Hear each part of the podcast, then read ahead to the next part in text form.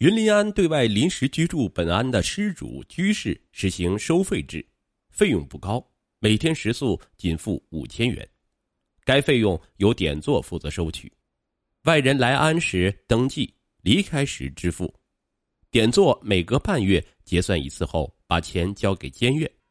这次典座把上半月的收入账目交监院审核时，监院说账目有误，多收了一份早餐费。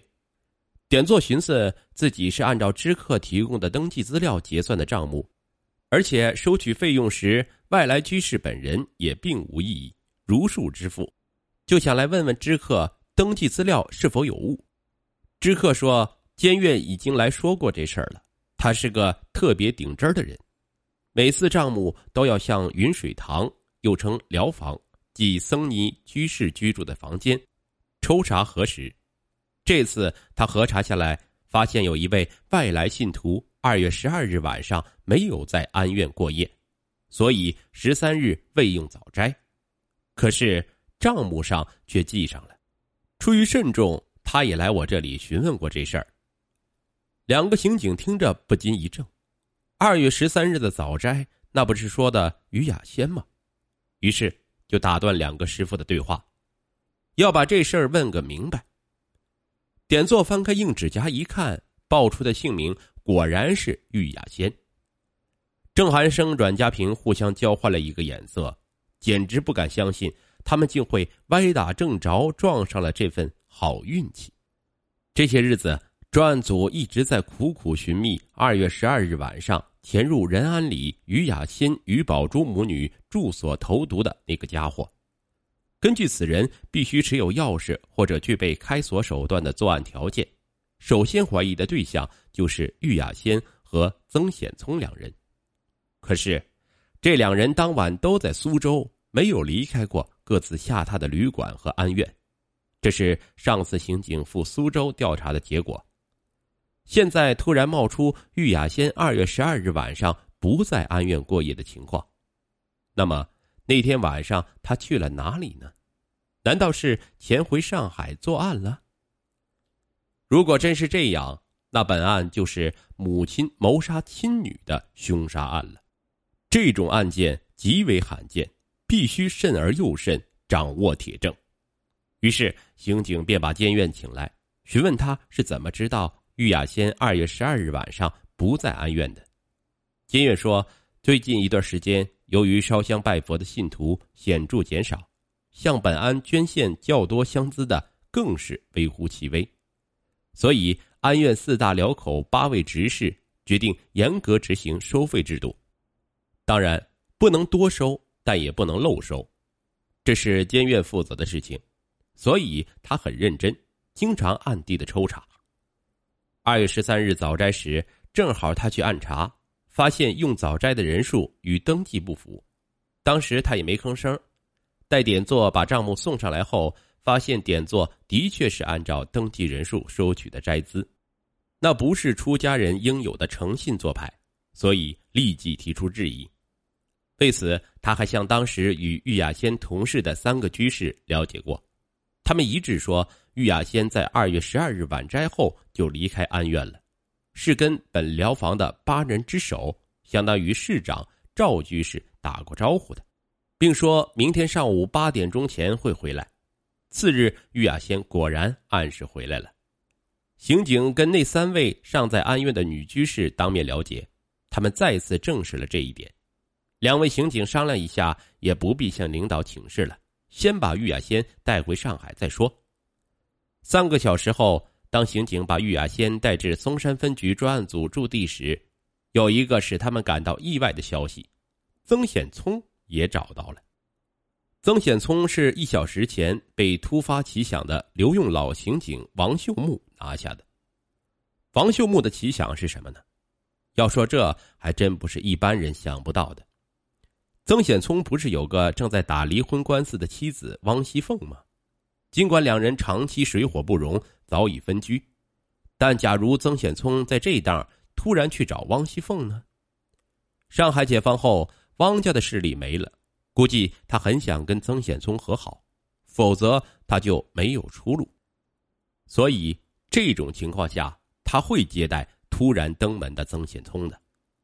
况且他根本不知道这几天发生的情况，肯定不会对名义上的丈夫有什么戒心。这种可能，之前专案组分析情况时谁也没有想到。现在既然想到了，自然要去汪熙凤的住处看一看。这一去，曾显聪就给拿下了。玉雅仙被带回上海的时候。曾显聪正在向专案组交代关于陪同玉宝珠去红房子医院打胎的一应情况。他对玉雅仙感情颇深，如果不是至今尚未办下离婚手续，肯定早已和她结婚了。爱屋及乌，他对玉宝珠也是视同己出。他觉得自己和玉宝珠的关系介乎父女和朋友之间，而从玉宝珠的角度来看，可能把他作为朋友的成分。更重一些，小姑娘经常当着其母的面和她这个未来的继父勾肩搭背、嬉皮笑脸，拍着肩膀称呼老兄，或者是弟儿，这使玉雅仙很不自在。有时玉宝珠和母亲因为一些小事怄气，还会故意刺激母亲，冷不防给曾显聪来个拥抱之类。在日常生活中，玉宝珠遇到困惑或者解决不了的事情，通常都不跟母亲商量。而是直接向曾显聪求助。去年深秋，她发现自己怀孕了，私服打胎药无效，只得找曾显聪帮忙，并要求他对母亲保密，免得玉雅仙为此歇斯底里。玉雅仙的性格具有严重的双重性，在外人面前温柔似水，但面对曾显聪和玉宝珠，却经常是蛮横无理。为达到目的。动辄以自杀自残相胁，这个忙曾显聪自然是要帮的，但他有一个条件，即玉宝珠必须说出谁是这个孩子的父亲，他要和这个人当面谈谈。玉宝珠无奈，只得告诉曾显聪，孩子的父亲就是小亚。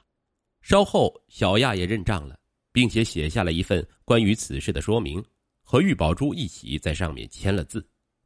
办妥此事，曾显聪才陪同玉宝珠去红房子医院堕胎，费用自然是由他支付。